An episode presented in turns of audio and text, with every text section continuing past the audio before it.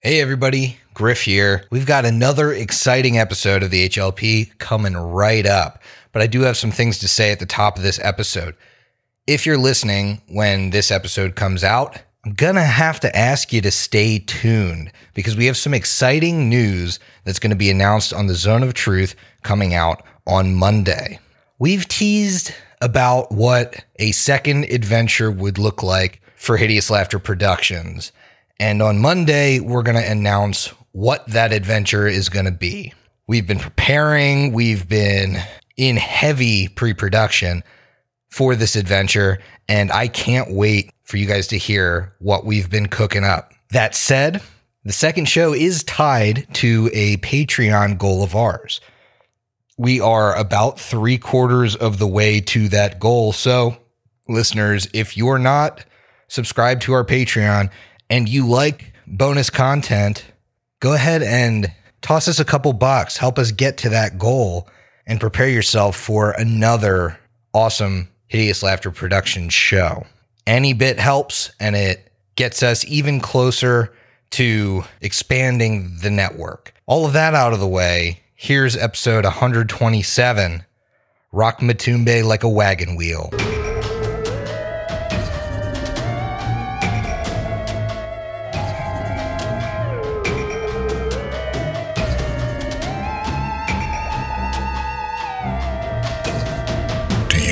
Liquor and things that go boom, then buckle up, listener, because this one's for you.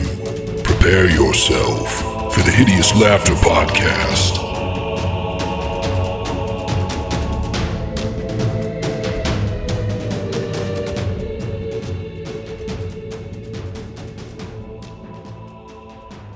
Hey everybody, and welcome back to the Hideous Laughter Podcast, episode 127. Let's start with Steve. What are you drinking, Steve? Hey, Griff, I'm drinking a beer from Buckle Down Brewing. This is called a Perito American Pale Ale. It is hopped with Mosaic, Sabro, and Belma. It's brewed and packed at 8700 West 47th Street in Lyons, Illinois. Okay. That's a lot of detail, a lot of unneeded detail. It kind of foamed up on me there a little bit. So, speaking of someone that always foams up on me, hey, Brooks. You said it. What do you drink? Thanks, Griff. Thanks, Steve. I'm drinking a Daybreak from Wolf's Ridge. I've had it many times. I have mentioned it several times on here. I'll mention it again. It's by far Wolf's Ridge's best beer. Yeah, it's phenomenal. It's so fucking good. Well, speaking of best beer, I might have the best beer name here. This is by a brewery called Evil Genius. Very silly names for very serious beers. The beer's called, I don't know who needs to hear this, but cancel that free trial before they charge your card. Incredible. I cannot find on the can what type of beer it is. It does not say on the can what type of beer it is. Even if you turn that into an acronym, that would be super clunky. Ooh, it's good. What is it? Nice. What do you think? Evil Genius. Maybe that's what's evil about it. Kind of tastes like a wheat beer. Actually, very much so. It tastes like a wheat beer. That's very light, very airy. I wonder if that's part of their evil genius. The evil genius is that they don't put the type of beer on there. It's for you to decide. And, yeah, and whoever is stocking it or like typing in stock levels, they have to type out that whole name. Yeah, that hurts. Speaking of an evil genius, hey, Emily, what are you drinking? Oh, thank you.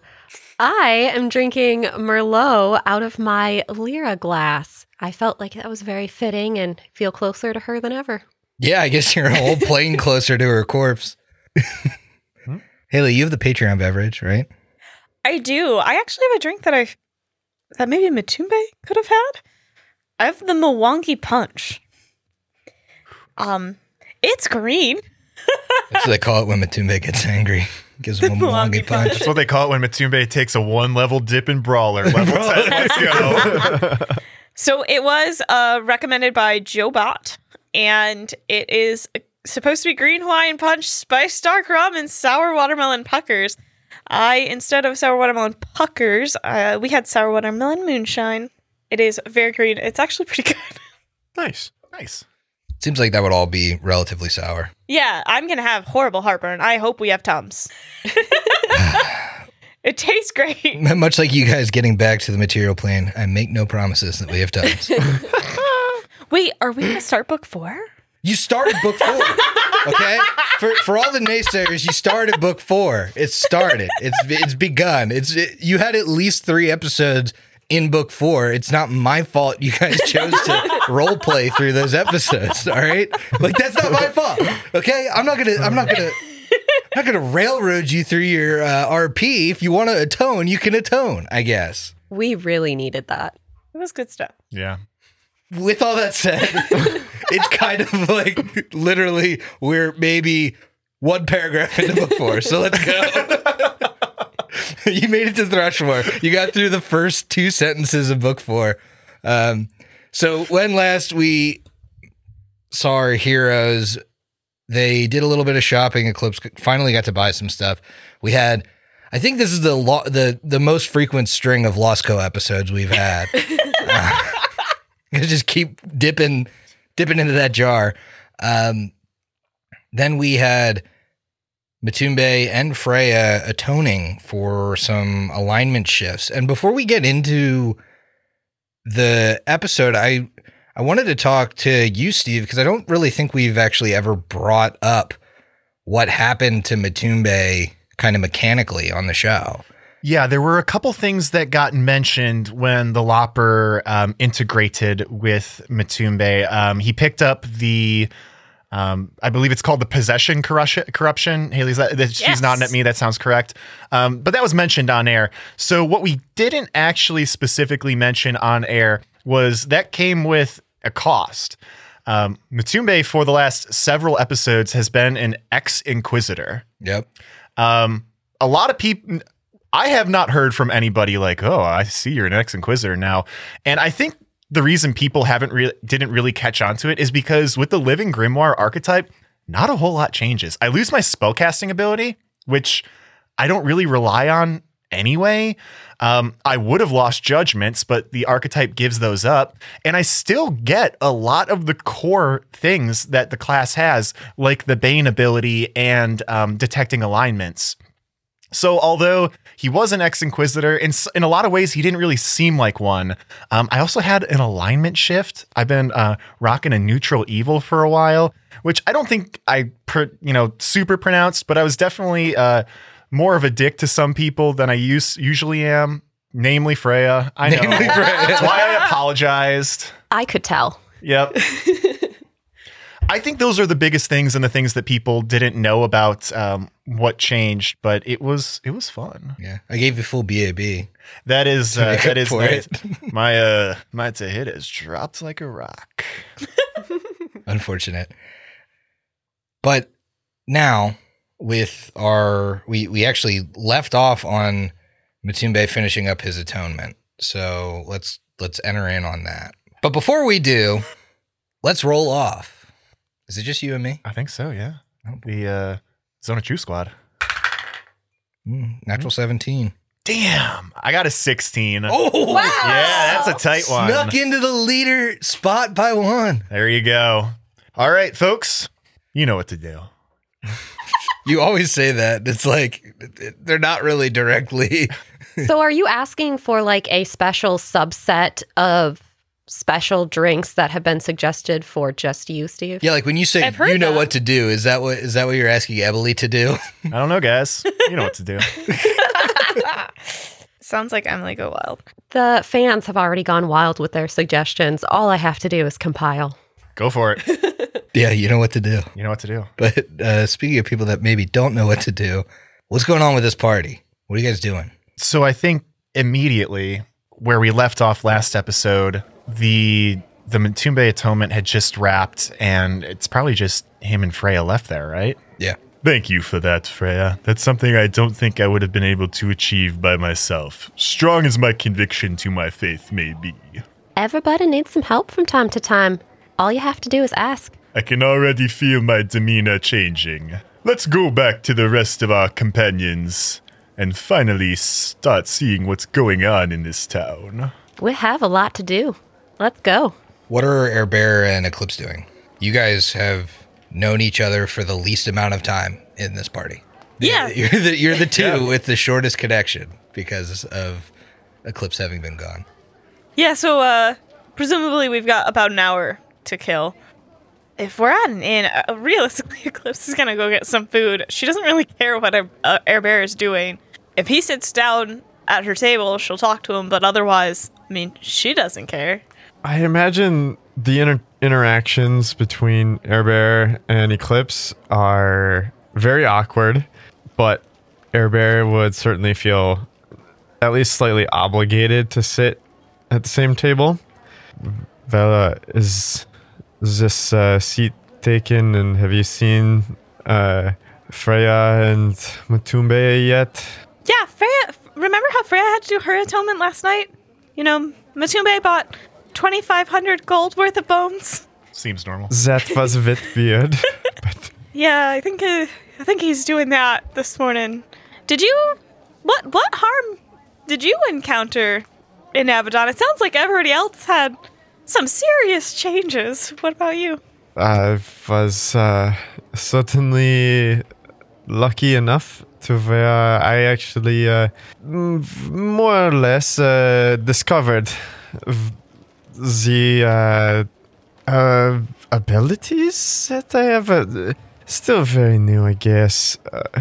So, but I will say is the stability on my hands has never been better certainly for fighting. For the first time during this entire conversation, or probably most interactions with her and Air Bear, she is interested in what is happening. He just said he's got new abilities, and he specifically mentioned his hands, which, by the way, if you guys recall, it's been a long time, but the last thing essentially Eclipse did before leaving to Abaddon was talking polyglot to Motumbe about Air Bear's hands. Yeah, that is true. Yes. Yeah. So she perks up at this point. And she goes, "Oh, new abilities. Those are always fun. So, what have you got going on? And also, does it have to do with the hands? Because you just mentioned your hand stability. How are they more stable?" Well, the grip is certainly better. Just overall, I would say hand strength is certainly This doesn't sound like anything new. Like, what's changed? You said new abilities. See, there is this one thing that I'm not sure if I can... How I can exactly bring it back, but... And as Air Bear is gesticulating at the table, his right hand falls off. Oh my. Oh my god.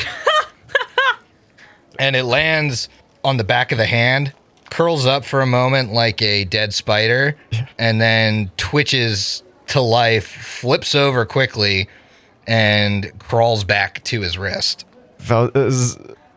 It's can help itself sometimes. But that was my use for the day.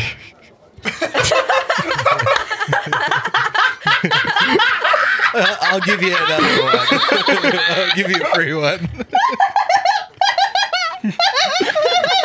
Sorry, I've used it up for the day. Well, fuck me, am I right, GM? Technically, you used it last night, then. Oh my god. I won't say that. But I assume you said everything else. Yeah. Got it. Yeah. With all of that happening, this is the first time Eclipse has any interest in Air Bear at all besides suspicion. This is now less suspicion and more... There is some suspicion, I guess. There's hesitation and excitement, but she would kind of look at him for a little bit. So how long has that been happening?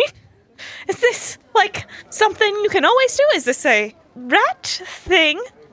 Well, you remember when we went to Abaddon?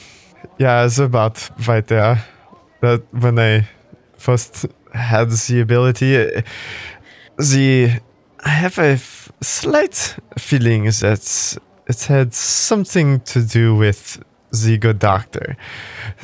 No, it definitely was. Anything that she could have given you is not a gift. It certainly does not feel like one. Are those even your hands? Well... they were. Little column A, little column B. I'm just thinking this whole time when you said, is that a rat thing? It's like, yeah, that's how they survive the traps. That's kind of that's how they get the cheese out of the trap. It's like a gecko detaching its tail.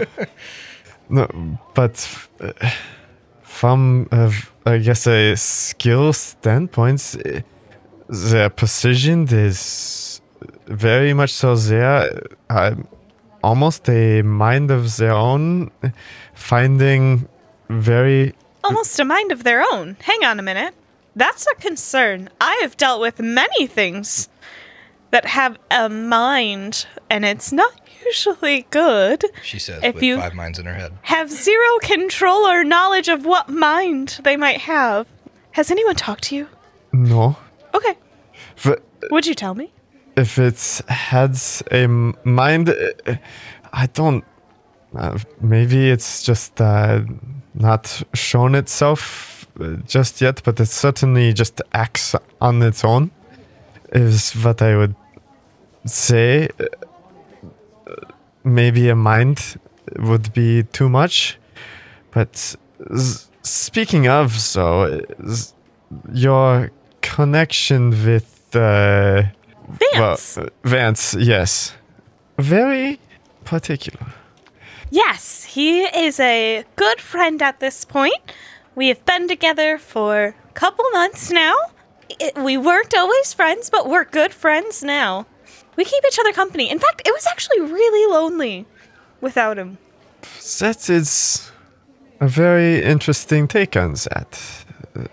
You've grown to... almost, is it too much to say that you need this Vance?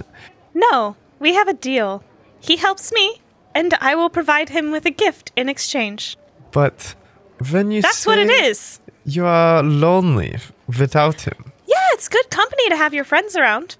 Don't you want to stay my friend and be around? It's good company. This is a great conversation we're having. Don't you want to be able to have that? I was alone for days, starving and thirsty. Of course I wanted a friend. Of course I was lonely. That is a good point, but I can't quite put my finger on it, but it seems like there might be something more. Seems like there might be something more to these hands. Jazz hands. He does the jazz hand, and then the one that plopped off just turns around and flips you the bird. Yeah. But I do think that's where Eclipse is going to become a little bit less cheerful. She does not like people questioning her and her friends. She would probably try and just turn the conversation and ask if Air Bear is looking for breakfast, and she would order it herself, whether he says yes or no. Yeah, I think once you guys settle down for breakfast, the rest of the party opens the front door of the tavern, and you can reconvene. One thing I will note, though, it's something Air Bear feels when he gets his breakfast. It doesn't seem very appetizing. It's fresh.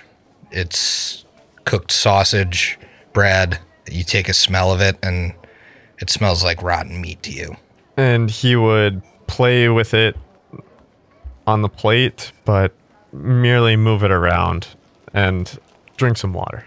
Okay. The gang's all here. What are you guys doing? So I guess we're all sitting at the same table.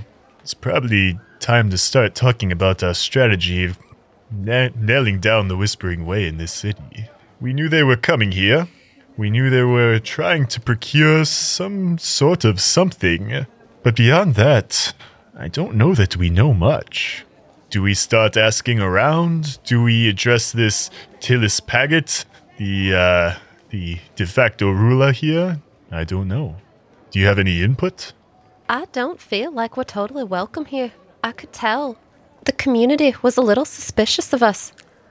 If we're asking questions, we must do it lightly, or we'll be thrown out, or not get a straight answer out of them. We'll need to make sure we ask the right people the right questions. I noticed the same thing in the marketplace yesterday. We must tread lightly. Why don't you guys make me a perception check? You're in a tavern, and there are people around. Looks like there's some dock workers, some of the regular tavern patrons, you think, like people that seem like they walk up to a certain place at the bar. But it's breakfast, and some people are drinking as if maybe they were on some kind of night shift as well. 20. 11.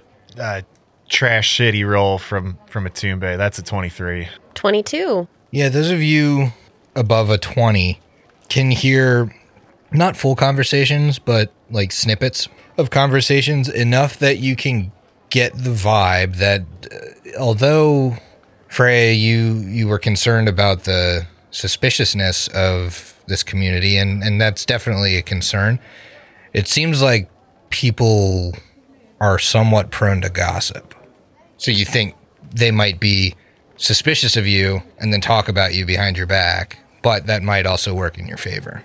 If we can spread some stories of ourselves and then maybe find some gossip or make it up that we can give about someone else in the town, we might be able to get them talking. I don't disagree with that. I do not. So who have we met really in town besides the Losco group, the fruit seller, and whoever's shop that we just went ahead and showed up in? Don't forget the butcher. He bought 2,500 gold worth of bones. Actually, I probably put his kids through college. That guy owes us. That guy might, yeah. He'd probably at least have a positive disposition towards you after spending that much money. I know this is kind of jokey, but that might be a good place to start. I mean, it seems like it would be. Yeah. Mm-hmm. You actually notice his husky figure at the bar. Oh, perfect. If anyone would like to join me, I'm going to have a conversation with this man right now. Sure. I might be some help. That seems reasonable. Oh, is that going to be weird? 4 people walking over to 1 person at a bar? They're already suspicious of you. Just keep doing weird things. Keep digging the hole. Wait, guys, that's actually super weird. Maybe Motumbe asked if he wants to come sit with us. All right. We'll give it a shot. Yeah. So I'll stand up and go walk over to this man. My good man, how are you in this fine morning? Well, I'm doing just fine. How about yourself? I never did catch your name, even though you spent well, 2,500 gold. Quite a bit of coin for your man of interest and taste, I take. Yes, my name is Motumbe. I hail from the Mwangi Expanse, and I am what you would call a grave digger of Harasma. No. And your name, my friend. My name's Grubbs. It's a pleasure. Grubbs? That's a wonderful name. That's what everybody calls me, the Grubbs. Well, Mr. Grubbs, what are you eating here? I brought a little bit of seasoning. Me and Betty here call this my Grub-B-Q. It's it's a special blend of herbs and spices that I tend to think works wonders on the meat. I provide a lot of the meat to the tavern, so I get a discount. So? Yeah, I get a discount on my meals and drink here. Well, that's wonderful to hear. I am actually traveling in this town with a few of my friends, and we would be honored if you joined us for this meal.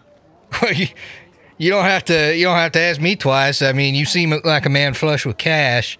You know, I'm happy to sit down with probably my best customer I'll ever have. Well, yes, come on over, meet my friends. And he brings Grubbs on over. Howdy, folks. I'm Grubbs. Nice to meet you. Pleasure. Name's Freya. I could have we could get some Grub-B-Q whipped up for everybody in the back. Some of you hardly touch your breakfast. Well, you did bring your own special spices to the bar this morning, so.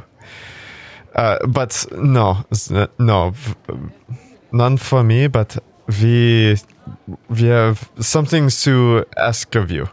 Oh, all right. Straight to the point then. Where are our manners? This is Air Bear, Clips, and Freya. I was about to introduce myself.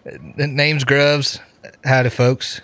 Anyway, what said you needed something? What exactly do you need? I'm just gonna sit around and read for the next hour or so before I got to work this morning, so I don't mind shooting the shit, as it were. Well, Motumbe, Freya, can you please fill him in? Yes. I have something to ask of you. You two, ask him. Your friend doesn't get out much, does he? This is what we like to call the alley-oop here. I'm feeling a bit cornered by people. There's quite an influx of personalities at this table. Thank you. Anyway, you may have noticed we are not from around here. We are merely travelers passing through this fine town of yours. I mean, I presume you had a bone reselling business or something. Yeah, he's not a necromancer. It's quite a long story, and no, I am no necromancer. I figured, you know, what's the worst that could happen? Skeletal animals and such. Would be a big problem. You would need to call the local contingent of Pharasma worshippers to help deal with that. But this is besides the point. We are traveling through your town in search of someone who actually may have arrived here several days ago. Unfortunately, I do not have very many details on this person we're following. Dark clothing, riding what I believe was a dark steed, and up to some sort of nefarious business. I know your town is very concerned about the dealings of certain cultists, and I think this person does not have your town's best interests in hand. Outsiders, dark clothing, you said, dark horses. Maybe looking to unload exotic artifacts or find something of the sort. There was talk of a couple of riders, two of them that came together in dark clothing, if that's what you're after. They're the only ones that I think would have matched that description, but they didn't stay long. They moved on. They maybe came a week ago. That lines up. A couple of days. With what we're thinking here. Did they visit anybody in particular, or did they merely stay in an inn and leave? You know, they would have stopped at the livery to seem they were riding pretty fast. The horses needed tending, so they would have. I mean, I had heard they stopped at the livery and then they went different directions, but I'm probably not the right guy to ask where they went. I haven't really. I'm sure somebody in town has kind of heard what direction they were in. I just heard there were strange folks in town. Wait, they split up? That is what I'd heard. I don't rightly know where, but they went opposite directions. Was this merely a stopover at the library, or did they visit anybody in town before leaving?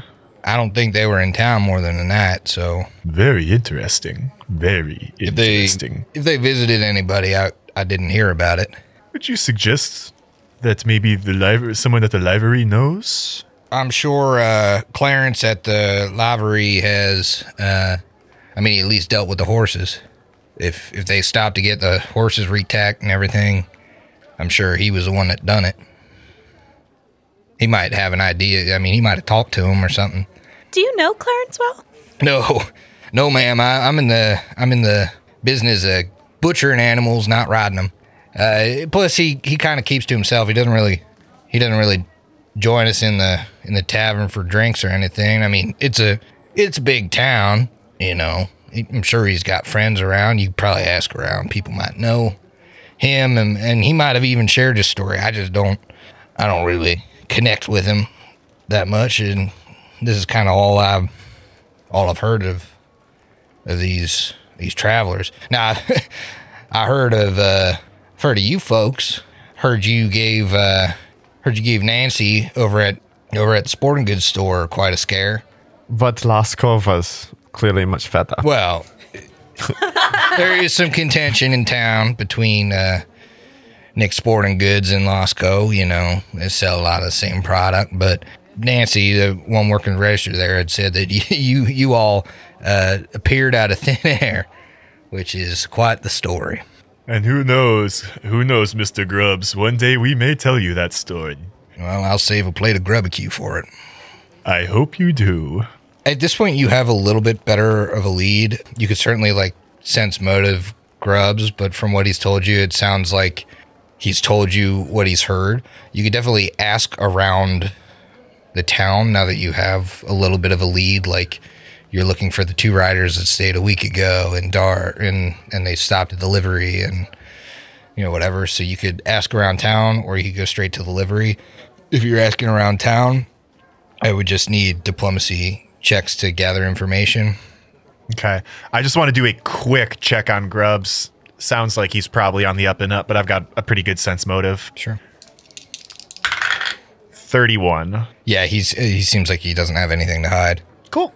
Is he still with us at the table? Yeah, he'd just hang out with you guys for the hour or whatever. He said he was going to eat breakfast or his Grub-B-Q and head to the butcher to work.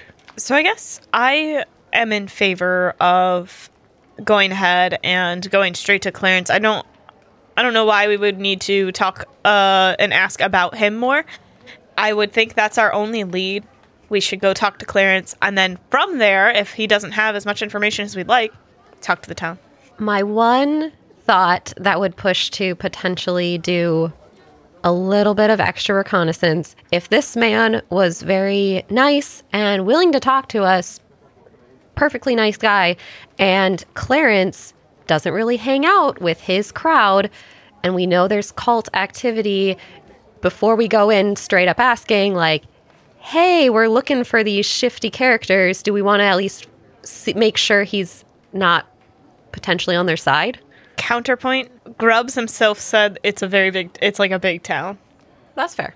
So that's where, to me, I didn't think much of it. I didn't overthink into it because I assumed it was just, there's enough people not to be friends with him, I guess. That's fair. I hear what you're saying, and I like it, but the plan I was forming in my head was the exact same one that Haley laid out. I think gathering information around town is super valid, and maybe something we'll have to do after talking to Clarence, but I think my immediate thought is let's just ask him and see if he's looking shady or what.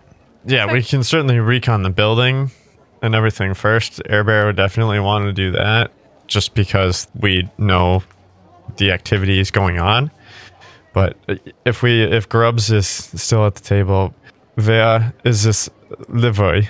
It's just a couple blocks down. Well, thank you very much. It's kind of down the main road where people bring their horses. All right, can we fast forward through the rest of the meal and head out? Absolutely. No, okay. Let's role play out the rest of this meal. Really, sausage really isn't too bad here. How's the Grub-B-Q? We need to go get food to chew into the mics. I'm sure people would love that. I can make us some Grub-B-Q. Yeah, you guys head to the livery stable. An old hay wain stands just inside the livery stable. Its wooden side boards near bursting with the load of straw it bears. One of its wheels is missing, and the wagon leans heavily onto one side. A bent old man kneels beside the wagon, struggling to fit a new wheel on the empty axle. Well, Motumbe, I think there may be an idea here. If you could help the man, I could sneak around the back and possibly catch something off guard. An excellent plan, Herbert. Also, maybe we should have asked Grubbs what Clarence looks like. Well, right. You may certainly ask his name. But maybe we should have. All right, so because we're in a city, I think what I'd like to do, if he hasn't caught notice of us, is split off and run around the block and approach from the other side and see him struggling, as opposed to just walk up from our group, just to come at him from a different direction so he looks up at me and doesn't see three other people there. Sure, yeah, you could do that. Hello, my friend. I couldn't help but see you were having some troubles with that wheel. Oh, hello there. You scared me. Ah, my apologies. I know I cut an intimidating figure. Yeah, you're quite tall over there. And he kind of stands up, wipes the dirt off of his knees, puts out a hand to shake.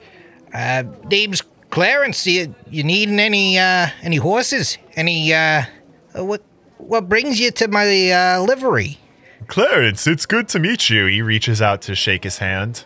Well, I am just a traveler passing through town, trying to catch up with some people who may have been here recently.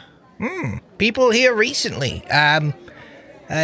What did they look like? Did you get names? Tell you what, my friend, how about I help you with this wheel and then we discuss business? It looks like I interrupted you. I do not want to be a burden on your business. Oh, no trouble at all. I mean, happy to talk, but if you'd help me with my wheel after I tell you what you need to know, I guess that'd be lovely. Or before, I don't really mind either way. Let's take care of the wheel first. We can talk can wait for now. What seems to be the problem? I'm having trouble getting the wheel on the axle without having anyone else here to help me hoist it. Oh, you come to the right person for hoisting. You think you would probably need either one person with an incredibly high strength score or probably two people to lift this to the point where he could slide the wheel on. I'm so strong. Like, how can I get you into this? So, unless you're a separate traveler who's also passing through. Yeah.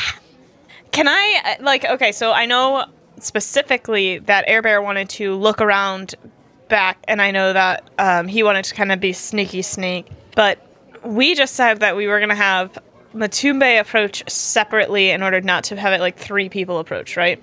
Can I see if I could have heard Motumbe clearly enough that I could casually walk up, flexing the muscles? Sure. Okay. How far away were you? I was just out of sight, potentially. I don't know how far. That is 60 feet? Sure, yeah. Okay, make a perception check. 17. No, you couldn't hear what was going on, but, you could see if Motumbe, beckoned over for you or something. Yeah, maybe if Clarence, gets back up on the wheel, starts looking at it, I'll turn my head and kind of give Eclipse the head shake, might need some backup over here. All right. Sure. Eclipse would go to her highest of heights at 3'3". Seems it's going to be a bit uneven, but we'll give it a shot. Yeah, she'll walk up and flexing her muscles of her 33-pound body. Hello, traveler. You look unreasonably ripped. Would you mind helping me and my friend Clarence lift this wagon? I think I could do that. I work out a lot. I can tell. She flexed her muscles. And then I'm good to help. Okay. So at this point, you two are helping with the wagon. Why do we need a map for that, Griffin? That is concerning, yeah. So you guys are going to be on opposite sides, on opposite wheels. All right, yeah. Clarence is right next to Motumbe, trying to get that wheel on. Air Bear and Freya, where are you? Freya would have stayed kind of by the front of the shop, not be standing directly, right by the door, but maybe kind of milling about and keeping an eye on what's happening in the store and anything outside as well. If there seems like there's another person hanging out or kind of watching us, she's just keeping general watch. Sure. Air Bear. Air Bear would certainly want to sneak around back if able, unless this is a back-to-back shop. To where the front... It's kind of it's mostly an open, not open air, but you know how a stable is, where you can see all the way through the building because it's just a covering. It's okay. Mostly that. You think there's a little office building where Clarence probably works, but mostly it's horses and hay and this wagon out front. Got it. Yeah, if there's an office, definitely peeking through the windows, probably like at least stepping inside the back of the stable, just poking his head in. At least do a 360 of the entire building as sneakily as possible. Okay. And I would like to roll for stealth. Yes, I would like you to as well. 25. All right. So go ahead and place yourself where you want to be. You're just kind of looking in. And it doesn't seem like... Air Bear will find himself right at the other side of the wagon, looking into the building. And Freya, that's where you want to be on the map? Yeah, she'll be close, but not so close to arouse suspicion. Sure. And kind of looking around. Does she need to make a perception check? You can make a perception check. I'll say that the stable is kind of off to the side, but you're kind of on the road, right? Okay, you would be on the road, mm-hmm, where the rest of... Where other people are also moving around. 18. Okay. With an 18...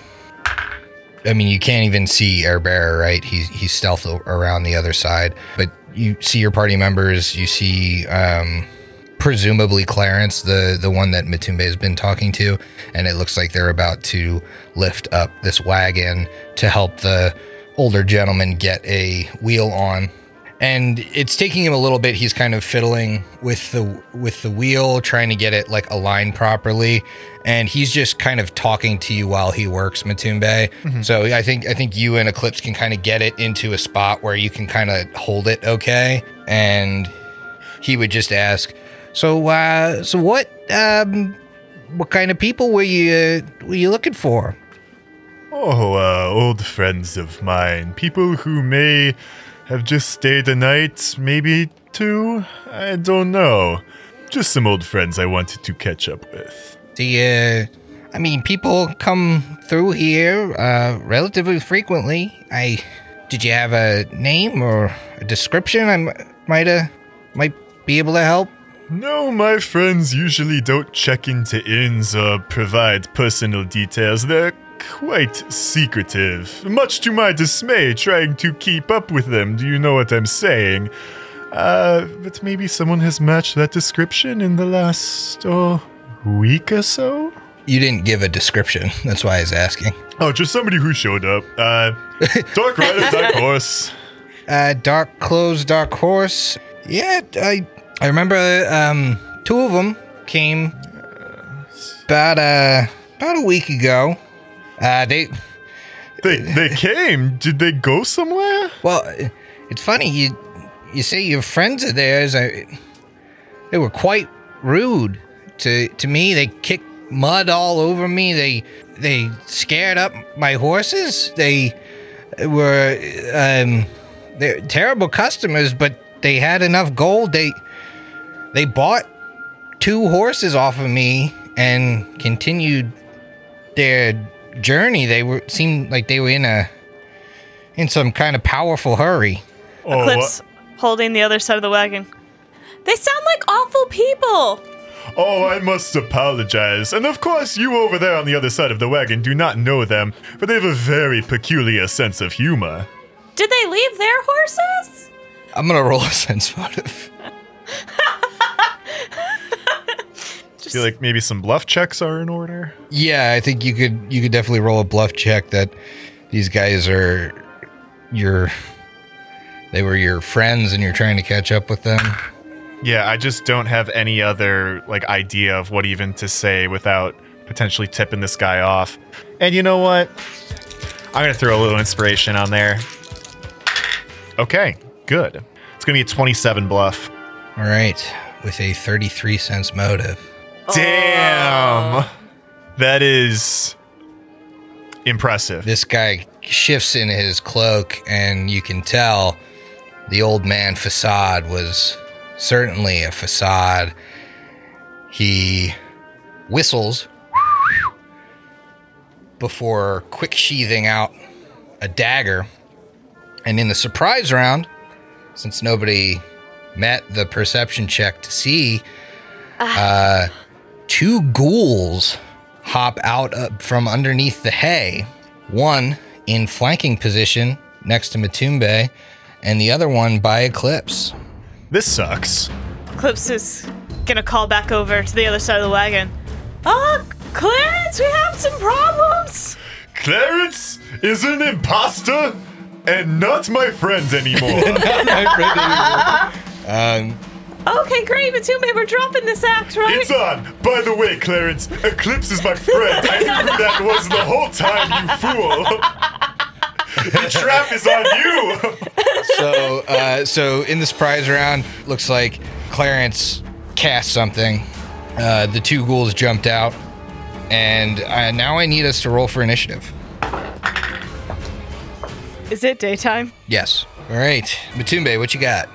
I'm holding a wagon, which is basically as close to flat-footed as they come. I'm going to go ahead and assume I have nothing in my hands while holding the wagon. Yeah, you would. The wagon holders would have had to stow their items to hold the wagon. And I rolled a 3 on the die, so that is an 8. Twinsies! Oh, sweet! All right, who has the better mod? I mean, 5. I have a 1. Oh, okay, yeah. So call me first the third round, because it takes me a whole action to get that axe. First to the third round. Calling your shot for the third round. 14. I'll see you in 20 minutes. Bear. I really was ready for this one. Mm-hmm. 24. Nice. I think Air Bear was the most ready. Man, I was hoping somebody might break up my initiative tracker, though. Suppose not. Air Bear, you are first to act. Motumbe just shouted out that this guy is not his friend anymore. Not what he seems. In a different situation, when Motumbe says somebody is no longer his friend, Air Bear might just roll his eyes. But in this case, Air Bear is going to first call out to Freya. Freya, they are flanking Motumbe. Help him. We will get this one. And activate my Boots of Speed. And beyond that, going to move into position to flank with Eclipse when she eventually gets her axe out. Gets her ducks in a row. Yeah. Oh, Eclipse can't flank. All right, so you move right up to it. That's your standard action. That's your move action. Is it a move action to activate the free action? And then I should have a swift action as well. Yeah, you certainly would. In doing so, I am going to activate my challenge on this ghoul here. Okay. All right, it is Clarence's turn. Do I get a standard? Oh, sorry. I'm pretty sure I don't hit, though, with total 17. 17 will not hit your target, unfortunately. It is now Clarence's turn. Clarence is going to make what is called a death attack. That doesn't sound good. So this is something that I've never used before, but it's from the Assassin Prestige class. I don't like how this is shaping up. So let me... Hey, at least if you die, you have your god back. If an assassin studies his victim for 3 rounds and then makes a sneak attack, which is why he delayed with his questions, and that successfully deals damage, the sneak attack has the additional effect of possibly either paralyzing or killing the target, assassin's choice. So paralyzing, right? We'll see. So yeah, I'm gonna do that. I'm gonna attack flanked, flat-footed Motumbe. Oh my god! Don't tell me. It's a 20 on the die. I'm gonna roll a confirm here. Natural 2, only a 16 to confirm, or 18, I guess, because you're flanked. With my shield unequipped, my flat-footed is a 20. Okay, so he doesn't confirm the crit, but he does get the sneak attack off. Not gonna lie, my heart's kind of pounding right now. It's not good. So that's 33 points of damage on the sneak attack. Pretty substantial blow, yeah. And now I need you to make me a fortitude save. All right, I don't have any cards left. I wouldn't have used it anyway. because unless if you didn't tip your hand, I will expend 2 uses of the inspiration because you know it's not good. All right, fortitude save isn't incredible, but I am rolling an additional d6 here. There we go. That's what I like to see. That is going to be a 27. 27? You feel fine. Okay. So what is he attacking me with? Like a dagger or something? He's got a dagger, yeah. And he does get one more attack because what I'm seeing is the death attack is just when you make a successful sneak attack if you had studied someone for 3 rounds, which he did. The good thing about a death attack, though, is that he has to study you for 3 more rounds to try and do it again. And he would. It gets into this complicated thing of like, if you know he's an enemy and he's trying to study you for a death attack, it doesn't work. So you avoided the major bad thing, but here's another attack coming at you. Oh, I actually need you to make me another fortitude save. I apologize. Well, I don't know what this is for, so I'm going to throw another inspiration on there. Okay. Before you roll, I do have a good card if we think this is also really dangerous. All right, so describe to me a little bit what's happening here, Griff. He stabs me in the gut. Yep. Pulls it back out. Feels like it gets close to my heart or something. Is it then that I feel like, uh-oh, I feel sick or something's coming on? It's like, oh, not only did blood come out, but it was like greasy. Okay. There's something. Save your card. It's probably a poison or something. Mm-hmm. Hopefully Freya can just suck it back up into herself. Yep. I am still going to use my inspirations here. I'm just burning through them. Again, I think I got this here. 29. You're good. Cool. All right. So that is out of the way. Now the second attack is coming.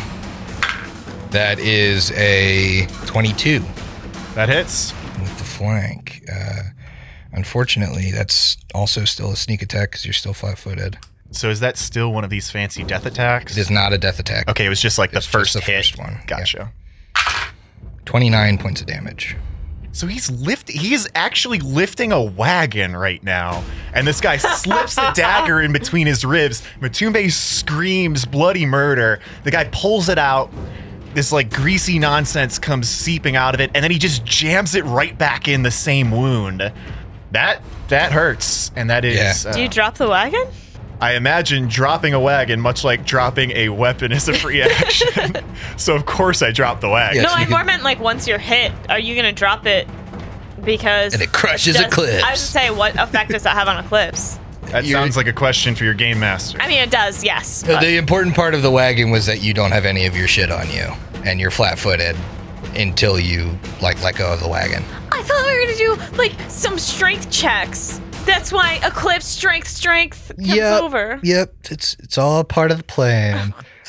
So next in the order is, unfortunately, these 2 ghouls. Come on! So, would you fuck off? One of them's going to 4-out attack Eclipse. Do ghouls stink?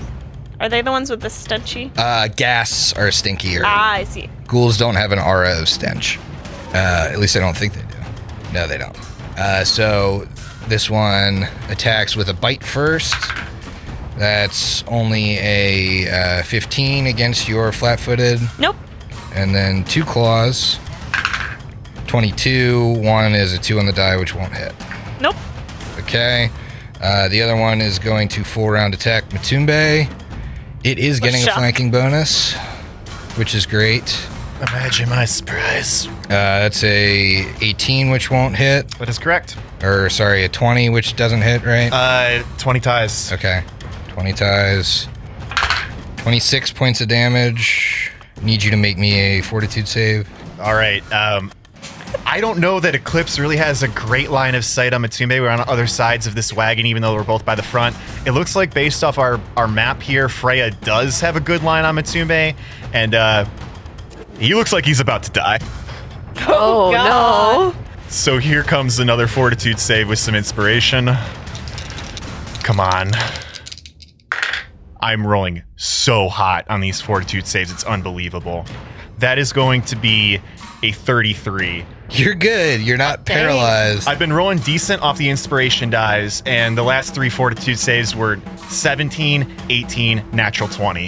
Here come 2 more claws. Come on, dude. All right. One's a hit, one's a miss. Ooh, this is going to hurt, buddy. 13 points of damage. Okay. You really got fucked by the last one. I rolled 3 6s. That's awful. Yeah. This got really bad extraordinarily fast. Motumbe is at -8 hit points. My con is 14. Okay, so Motumbe drops. Holy shit. Oh, my God. I do need another save. I mean, what else am I using the inspirations for at this point? Can you use them on death saves? Oh, I don't know. I don't think so, no. I don't think you can. So this is... Wait, I'm sorry. So this is just the con check? This is so you don't become paralyzed by the ghoul. So that's just a save. So I could use it. Yes. Yeah, I think Griffin is looking to the future. If you wanted to. No. Yeah. 18? Yeah, you're fine. Okay. All right. That is the ghoul's turn. Freya, you better fucking do something. Freya was itching her hand back to grab her bow, but after watching Motumbe take all of these attacks and drop to the ground, she quickly changes her path of motion, and instead she moves up. She moves up to get kind of within range of everything, if she can stand. Yeah, right there without being in difficult terrain, moving up by the wagon. And she had a pretty good vantage point of everything going on. I'd like to do a knowledge check on these ghouls. Sure, that'd be a religion. I would have done the same had I been able to act. You guys got real low on those initiatives. I got a 20 for a 24. Yeah, 24, you're going to get 3 questions on the ghouls. Well, she has seen Motumbe go down, so what special abilities are they using? So these ghouls are using their natural attacks. They have a bite and 2 claws. You know of ghouls. They have a disease and a paralysis effect on their bite, and their claws just have the paralysis effect. These ghouls appear to be more powerful. You think by the precision that Motumbe was attacked, they're probably rogues. So ghouls are undead creatures. Do these have channel resistance? These do. It's not very high, though. Okay. Do they have any other special defenses? Special defenses. These have uncanny dodge and evasion because they are rogues. But no, I mean, like, they don't have any resistance to energy or... you would know that they're your classic undead, like chaotic evil creatures. Okay. Now being in between these two combats at the front of the wagon, Freya knows she needs to heal Motumbe, but we also need to do some damage on these ghouls. So Freya is going to channel, and instead of grabbing for her gun, she grips her Erastil and Desna holy symbol and does her 3-aspect channeling. So that will only do half of the healing and half the harm. So Motumbe might not be back all the way up to full, but he won't be bleeding out. You just take what you can get in situations like this. Okay, so I'm rolling for both of the ghouls. I'm rolling will saves. Natural 1 on the one by Motumbe, and a 20, dirty 20 on the one by Eclipse. Okay, so the one by Eclipse saves, so it'll take a quarter. I assume you're selective channeling, so Clarence is not affected by this. Wouldn't matter, he's at full. So is everyone else but Motumbe? Yeah, actually, yes. And this does also give the boon now. Freya has that back, so you can roll 2 and take the better on one of your rolls. All right, so that was 14 total, so that'll be 7 for everyone, and the one that saves would then take 3. Well, I'm stable, but I'm at -1. Yeah, and you're not conscious. Nope. Which is not a good thing. Next in the order is Eclipse. Oh, that's fantastic. Wow. So I have 2 options. I could pull out my axe and take this entire round to do so, or I could do literally anything else. I would start by dropping the wagon. I don't think we need to hold it up anymore. That's correct. You also dropped it on me. Well, yeah. While doing her channel, as Freya grasps her holy symbol, she looks over to Eclipse and Airbear. Matumba's down. He needs a help. Well, shit, she's got a connection with Motumbe. I have precedent for never doing a coup de grace if I am threatened. So if you want to summon something to threaten these guys, you will at least buy him around. I'll see you guys in the fourth round when I get my axe. But for now, I'm gonna swift action, put a mental or a mind barrier up for myself, and then I'm gonna use my standard action to expend 1 point of mental focus and summon a servitor, as in I'm gonna summon Monster 3. Okay. And it shows up now because yours is standard action summons. Yes, it is. So what shows up? It's a great question. She can't see all the way over there unless, like, I guess I don't know how tall the wagon is, but she's 3 feet tall. I could drop move. Sure. Yeah, that makes sense. Do I need to drop and move? It depends on if there's, like, walls on the wagon, how tall it is. But yeah, she dropped it. Dropping the wagon's free. You can't see Motumbe because he's lying on the ground, but yeah, you can see the two people standing. You can see their heads, at least, over the top of the wagon. Okay, I wasn't sure if this was like a an Oregon Trail covered wagon. It was like a wagon. It's like a way scaled up version of like a horse cart wagon, where it would have. It makes sense that it has hay in it, but it's not like a couple feet tall, not 3 feet tall.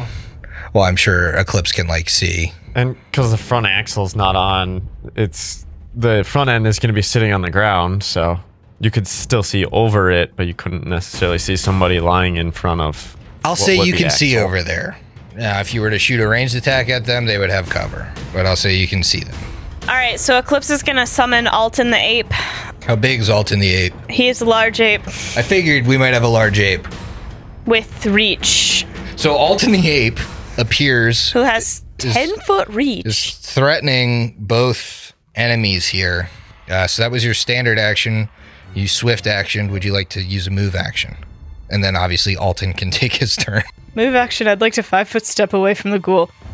Okay. Smart strategy. And then Alton will take his turn. Okay. Alton takes his turn. Alton has 2 slam attacks. They're going to go for... I feel like they could go for the... I feel like maybe the ghoul, getting the ghoul distracted so it doesn't, like, coup de grace Motumbe later. In. Yeah. Yeah. So I'm going to go ahead and attack the ghoul with some slams. 8. 8? Come on, Alton. That was the highest. Oh, no. Jesus. Doesn't help when you roll a 4 to 3. Wow, Alton really has a bad to hit. I mean, he's CR2. Yeah, I guess so. He's here to... have a wide range of threatening. That's fair. He is very intimidating, even if not very powerful. Motumbe, you are bleeding out on the ground. Point of order, I'm not. Or no, bleeding you're not out. Bleeding yes, out. I'm just at negative stable, 1. Yep. So there's nothing I can do, but that's not a bad thing. Yep. So Motumbe, you're lying down. Airbear, you're up at the top of round 2. Yeah. I'm gonna go ahead and full attack. Yeah, I thought you might full attack this ghoul. Just erase him. Take this ghoul to school. Yes, and on my last attack of this Wakizashi, Mike was Wakizashi. I'm rolling my eyes at myself, but I know all of our fans can see that. So I'm really glad I am gonna be able to re-roll the last one because I rolled a 6, a 9, and another 6 for a 19. 22 is the highest. 22 hits. Oh, all right. Does 19 hit? 19 hits. Oh, does a 14 hit? 14 does not hit. Okay. All right. So I do not hit there. Next one is 28. Yep. Thankfully, that is a crit threat. Okay. Roll a confirm. Yes. 27. Yes, that confirms. Fantastic. 24. 24 hits. And a 20. 20 hits. Fantastic. I think you've created ghoul spaghetti. But I guess we'll wait for the damage. Yeah, that's a lot of hits. That's a lot of hits and a crit in there, yeah. You know, these guys aren't daemons or anything, so... It's going to be 156. Yeah, he gone. You triple killed him. Fantastic. And now that he is gone, I immediately am going to chain the challenge to this damn old man Clarence. Is that like a Swift? Free. Oh, but free. I just have to do it instantly. Ah. Yeah, it's like when you kill your challenge, right? That's cool. I didn't know you could move challenges. That's interesting. If you have the feat. Huh. Chain challenge. Ah. That's awesome. That is so cool. That seems like kind of a given for anybody who has a challenge. That's yes. Like, yeah, that's awesome. I do not know why you wouldn't. So exactly. It is Clarence's turn, and he saw the burst of positive energy come out of Freya, so he's going to acrobatics over to her. Okay. That is not where I thought what I thought you were gonna say, and I'm very happy about it. I think he's getting away with it with a 33 acrobatics. I don't think I might be wrong with your apes CMD, but yeah. I mean, like, here's the thing, Griffin. Does that really beat a 17? It does. It does. And he's going to actually attack with his off dagger. Is that a crit? No, it's not. It's definitely a hit. It's going to be 29. Yep. So that's 6 points of damage, and I need you to make a fortitude save. If this is a poison, I'll get a +2, but if this is a disease, I will get a -2. Ah. I'll keep that in mind. I don't like diseases. But generally, people don't coat their blades with diseases, so... Freya was thinking about it. Probably will, yeah. I was going to say, will it be coated in diseases once it pulls out of Freya? Yeah, keep that in mind. It's infected after, yeah. Not good. So without any modifications, it's only a 13. Unfortunately, even your dwarven hardiness doesn't save you from this. You are poisoned. So right now you're weakened. You're going to take a -2 penalty on strength-based attack rolls, damage rolls, skill checks, and ability checks. Your carrying capacity is divided by 3, and you're always considered to be carrying a medium load. So your speed's going to be reduced. But you don't use strength for a lot, so it probably isn't going to matter much to you. It's not great for firing a bow, but that's okay. All right, next in the order is the ghoul. It's going to step up and full attack this ape. So the bite is a 26. No way. Yeah, that 100%. The claws, both 23s. Yeah. Okay, so it's almost like in 2E, those would have been mostly criticals. Yeah, I mean... Goodbye, Mr. Ape.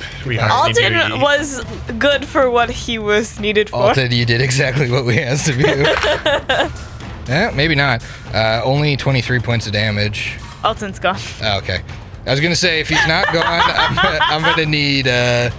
4 fortitude saves. No, he does have the great fortitude feat. Okay? Oh, okay. Yeah, I'm sure that makes a difference. So goodbye, Alton.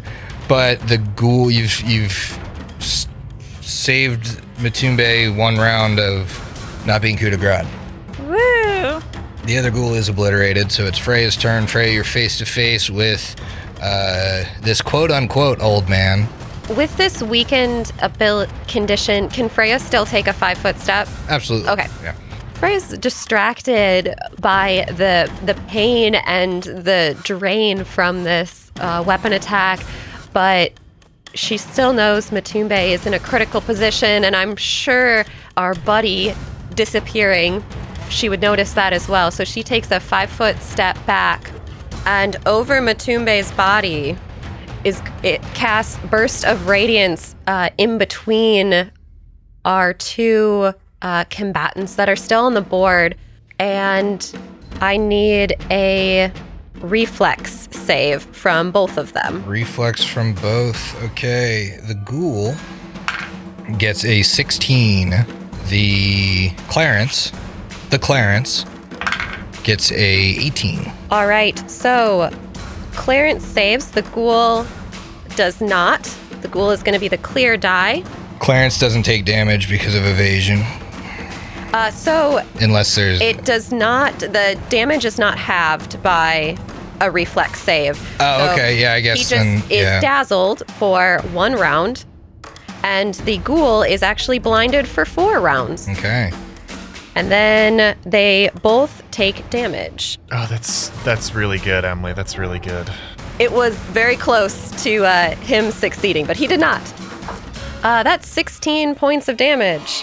Did more with D4s than I did with D6s. Wild. Gotta love Pathfinder. And Clarence takes 16 as well. Did you? Yes, so it's not halved or anything. Yep. The reflex was just to be dazzled, which I don't know if he then wouldn't even be dazzled, but that's the verbiage of the spell. Gotcha. Next in the order is Eclipse. There's no more ghoul near you. Airbear turned it into pudding. Yeah, I'm aware. I'm going to start calling you Slap Chop. So I have a question. Yeah. For Freya. Oh. Yes. Do you have arrows in a quiver on your back? And if so, how many? And what type, I guess. Jesus. All right, get ready. Let me make sure I find all of them here. Just what special types, I guess. Special type? She has 10 adamantine arrows, 5 raining arrows, 4 arrows that have, it's like a adamantine quill angel. She has 20 barbed arrows, 20 blunt arrows, 10 cold iron, 7 ghost touch, and 17 that are weapon blanched silver.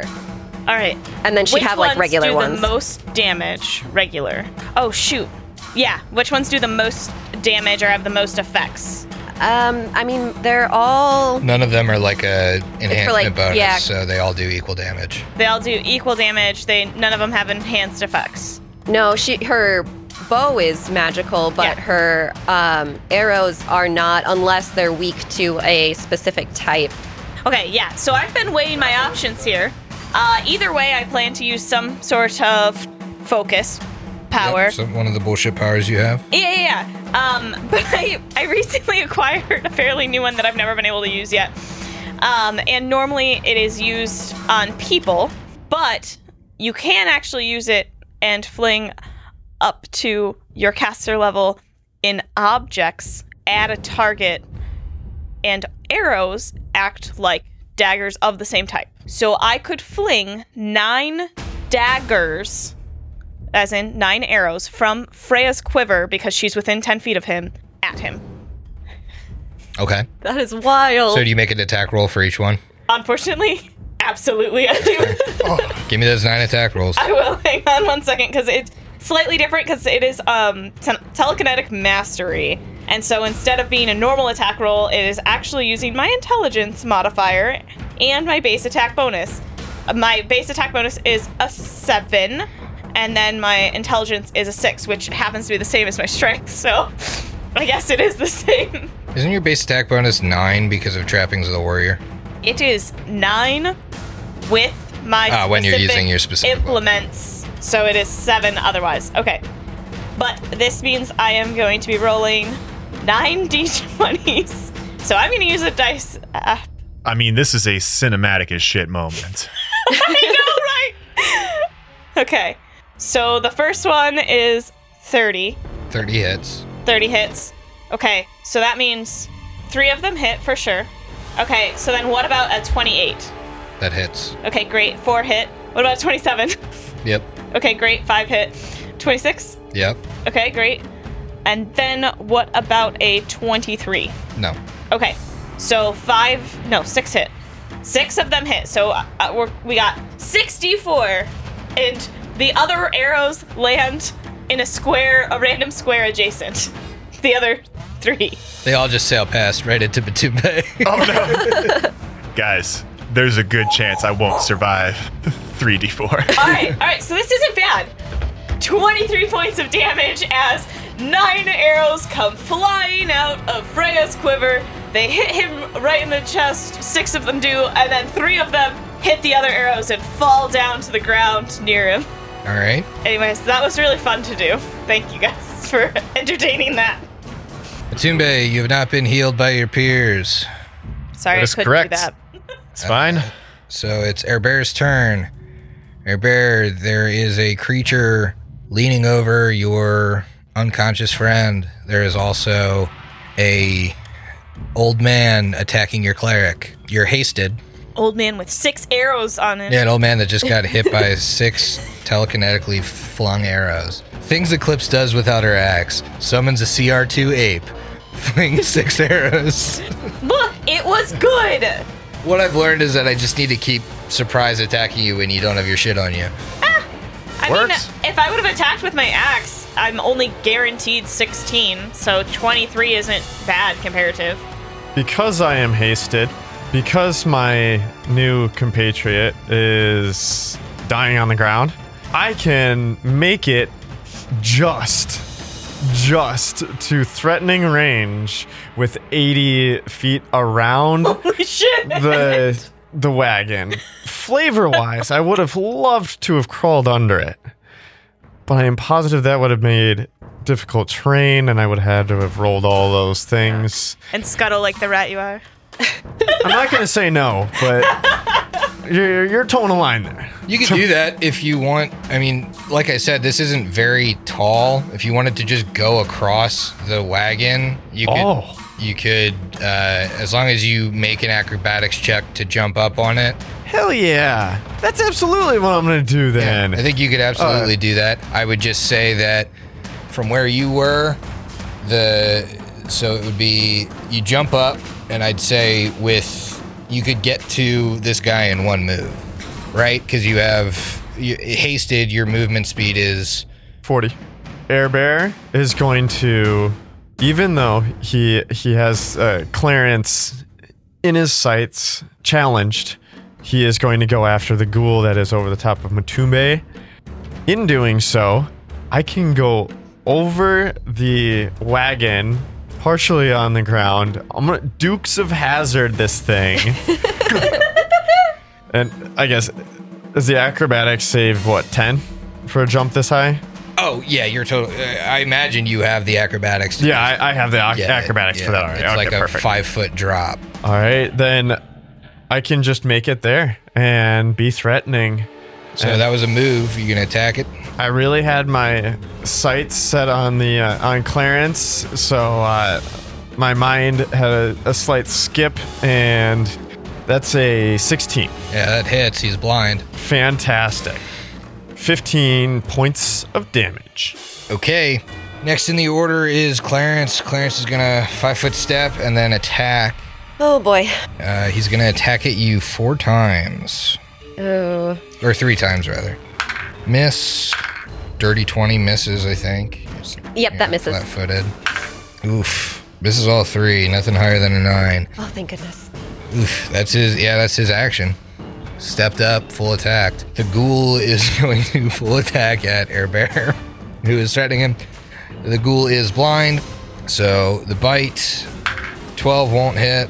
The 2 claws, 16 won't hit, so, and that's the highest, so he just flails wildly at Airbear, and it's Freya's turn. Freya, Clarence is up in your face. Man, you guys have been talking about your bad dice luck, but that whole roll, I got 1 9 and then a 6 and a couple of 2s. Rough stuff. Freya does not have a weapon out, so she can't currently attack, but she can channel some more positive energy, another 3 aspect channel to get Motumbe at least up from being unconscious. Motumbe spent a long combat on the ground. Oh, baby. So I need some will saves. Yeah, well, just from the ghoul, right? Yes. He makes we only have 1 left. I got a natural 14, which will go up to a 20-something. Yeah. Now I roll well. So that was a 24 total. So half is going to be 12, and then he'll take a quarter, which is 6. And that refreshes the roll twice. Okay. Eclipse. Oh, Freya, are you going to move at all? She will take a 5-foot step diagonal and back away. Give an opening for Eclipse. Get good line of sight on this guy. Eclipse, it is your turn. What knowledge do I need to talk about Clarence?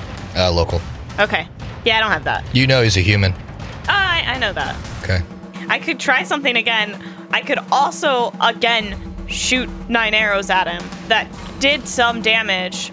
Or I could try something a little bit different where I do some combat maneuver things. But I feel as though maybe he's going to be really, really good at defending against those. I think he would be. Yeah. Right. Okay. So with all of that being said, I don't think that it's like I haven't seen him taking any less damage due to, like an energy effect versus not, right? So with that in mind, I have the option of doing those energy rays, but realistically, that's 5d6. I don't know. That's more guaranteed. Maybe I'll go with that for this time. I'll expend a point of mental focus to do an energy ray. Okay. This is to touch tap. Okay. You can roll twice if you want. Oh, I got a 19 on the die. Oh, all right. But you're good. I only got to see if I get a 20. Do I take the second result every time? No, you're supposed to roll twice and take the better. Okay, yeah, I'll do that. Sorry. I didn't realize it was one of those. I guess my bad. But either way. Well, I mean, you can use it on a roll for the next 3 rounds, but... Next 3. It's her charisma modifier of rounds. Mm-hmm. Oh, okay. 3, yeah. Well, I did it, so I guess it's whatever. Anyways, I got a 19. I fucked it up, but I whatever. I got a 19 on the die plus a 12 touch. Yep. Who's touch? So I figured that would be fine. And it's 5d6. That is 21 points of fire damage. Oh, fire! His only resist. Oh, shut it. All right, and then I still have a move action left, I guess. So I'm gonna move. Can I step on that T thing or no? Yeah, the yoke. Okay, because I would like to move right past Freya, move my full 20 feet so that I'm on the other side of Freya. Slowly, kind of moving around the circle, and that is it. Next in the order is Motumbe for the first time this combat. Woo! Here we are, folks. Knowing that Air Bear is very good at what he does and being very hurt myself, Matumbe's just kind of lying on his back, staring up at the clouds. He kind of hears this rah, rah, rah from the ghoul who's blind and going nuts, trying to get at Air Bear. Motumbe looks at him and kind of assesses the situation and crawls away 5 feet as a move action. Yep. It can't take attacks of opportunity because it's blind. That is correct. And then Motumbe is going to pull out his book, and he's still on his back, but that's 2 move actions, and that's a turn. Okay. Air Bear. I am definitely going to attack the ghoul. Just roll your first die. 20 hit? Yep, he's dead. Awesome. What's it look like? Oh, man. I jumped off of this... part 2 seconds ago, missed. He missed. It's just been a flurry of dodges. Air Bear winks as Motumbe is crawling away and slices his head off without even looking at it. And then I would like to use my move action to threaten the terrible. Okay, yeah, Clarence. You definitely can do that. Oh, I picture Clarence, you're in trouble now. Sings Clarence, while you've setting the trap, we've also setting a bit of a trap. So not quite as good. You fell for our trap. I really wish Air Bear's hand thing wasn't limited so that it could pop off, tap the ghoul on the shoulder, and have him turn into the sword. Yeah. Oh my god. That's if so Bear ever used a feint, I feel like that's how it happened, flavor-wise, at least. All right, it is Clarence's turn. He takes a diagonal 5-foot step up. No, diagonally away from both groups, and turns invisible. Well, that didn't go well. Freya, you're up. All right, I prepared Invisibility Purge today. How far is that range? So it's 5 feet per caster level, so that's 45 feet. So she casts invisibility purge from where she's standing. And so, yeah, 45-foot radius, anything invisible is now visible while in that area by her. And this will last for 9 minutes. Clarence appears again. Where is he at? He's literally there. Yeah, because he moved. He's 5 foot moved, yeah. Wow. And then as a move action, clutch. Freya pulls out her bow. Saw Griff reopen the character sheet. He clearly thought the episode was about to end. He thought he got us. Eclipse. I'm going to guess he's got the end of my round, or my turn. I wanted to go invisible so I could study you guys for 3 rounds again. Excuse me. Oh, not a chance. 3 rounds pass and Clarence comes back with the death attack. I want a will save, please. Come on.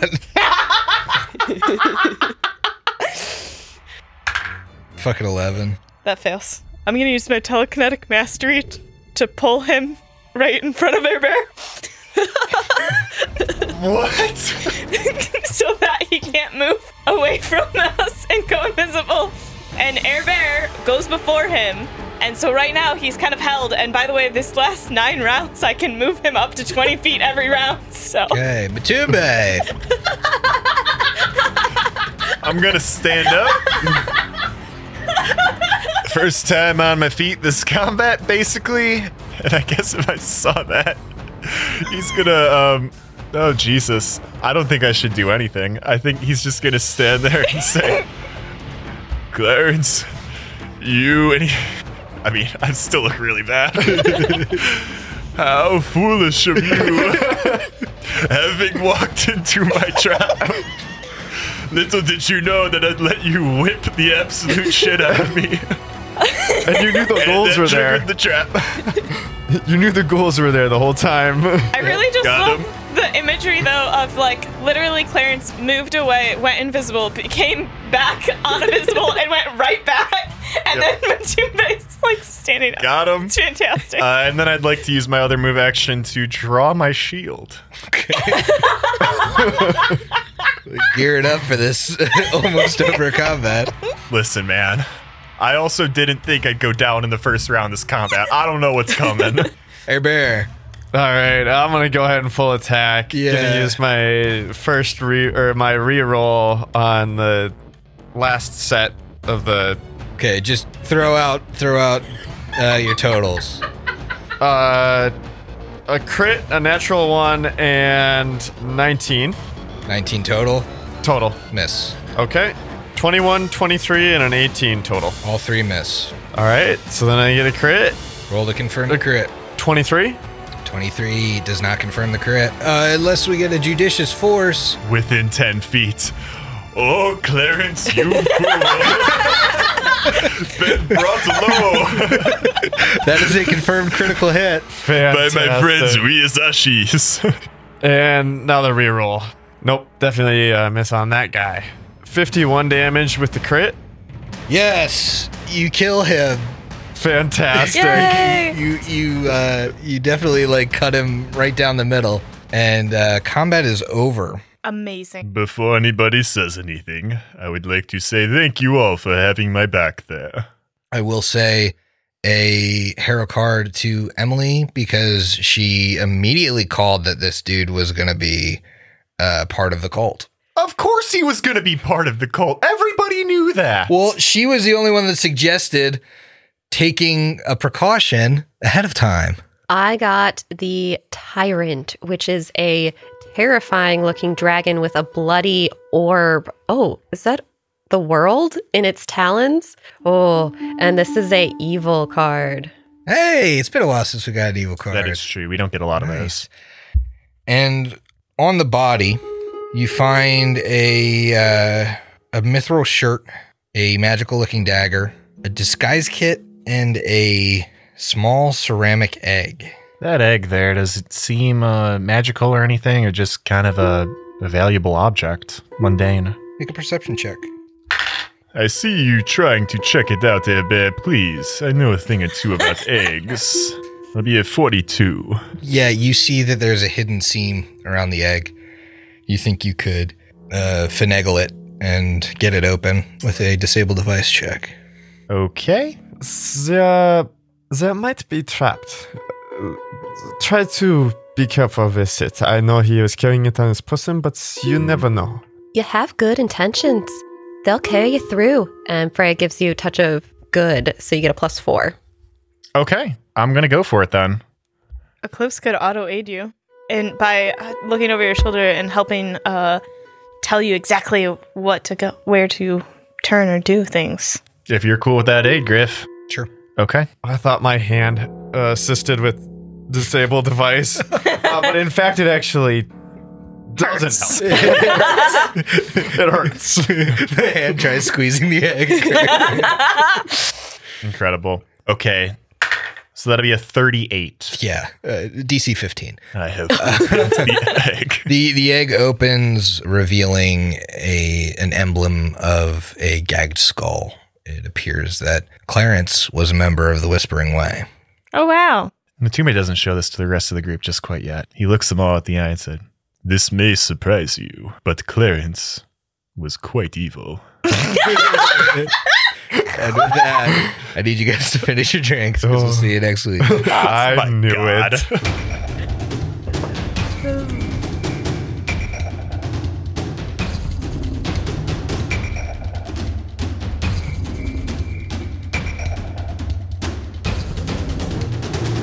Hideous Laughter Productions is an officially licensed partner of Paizo Incorporated.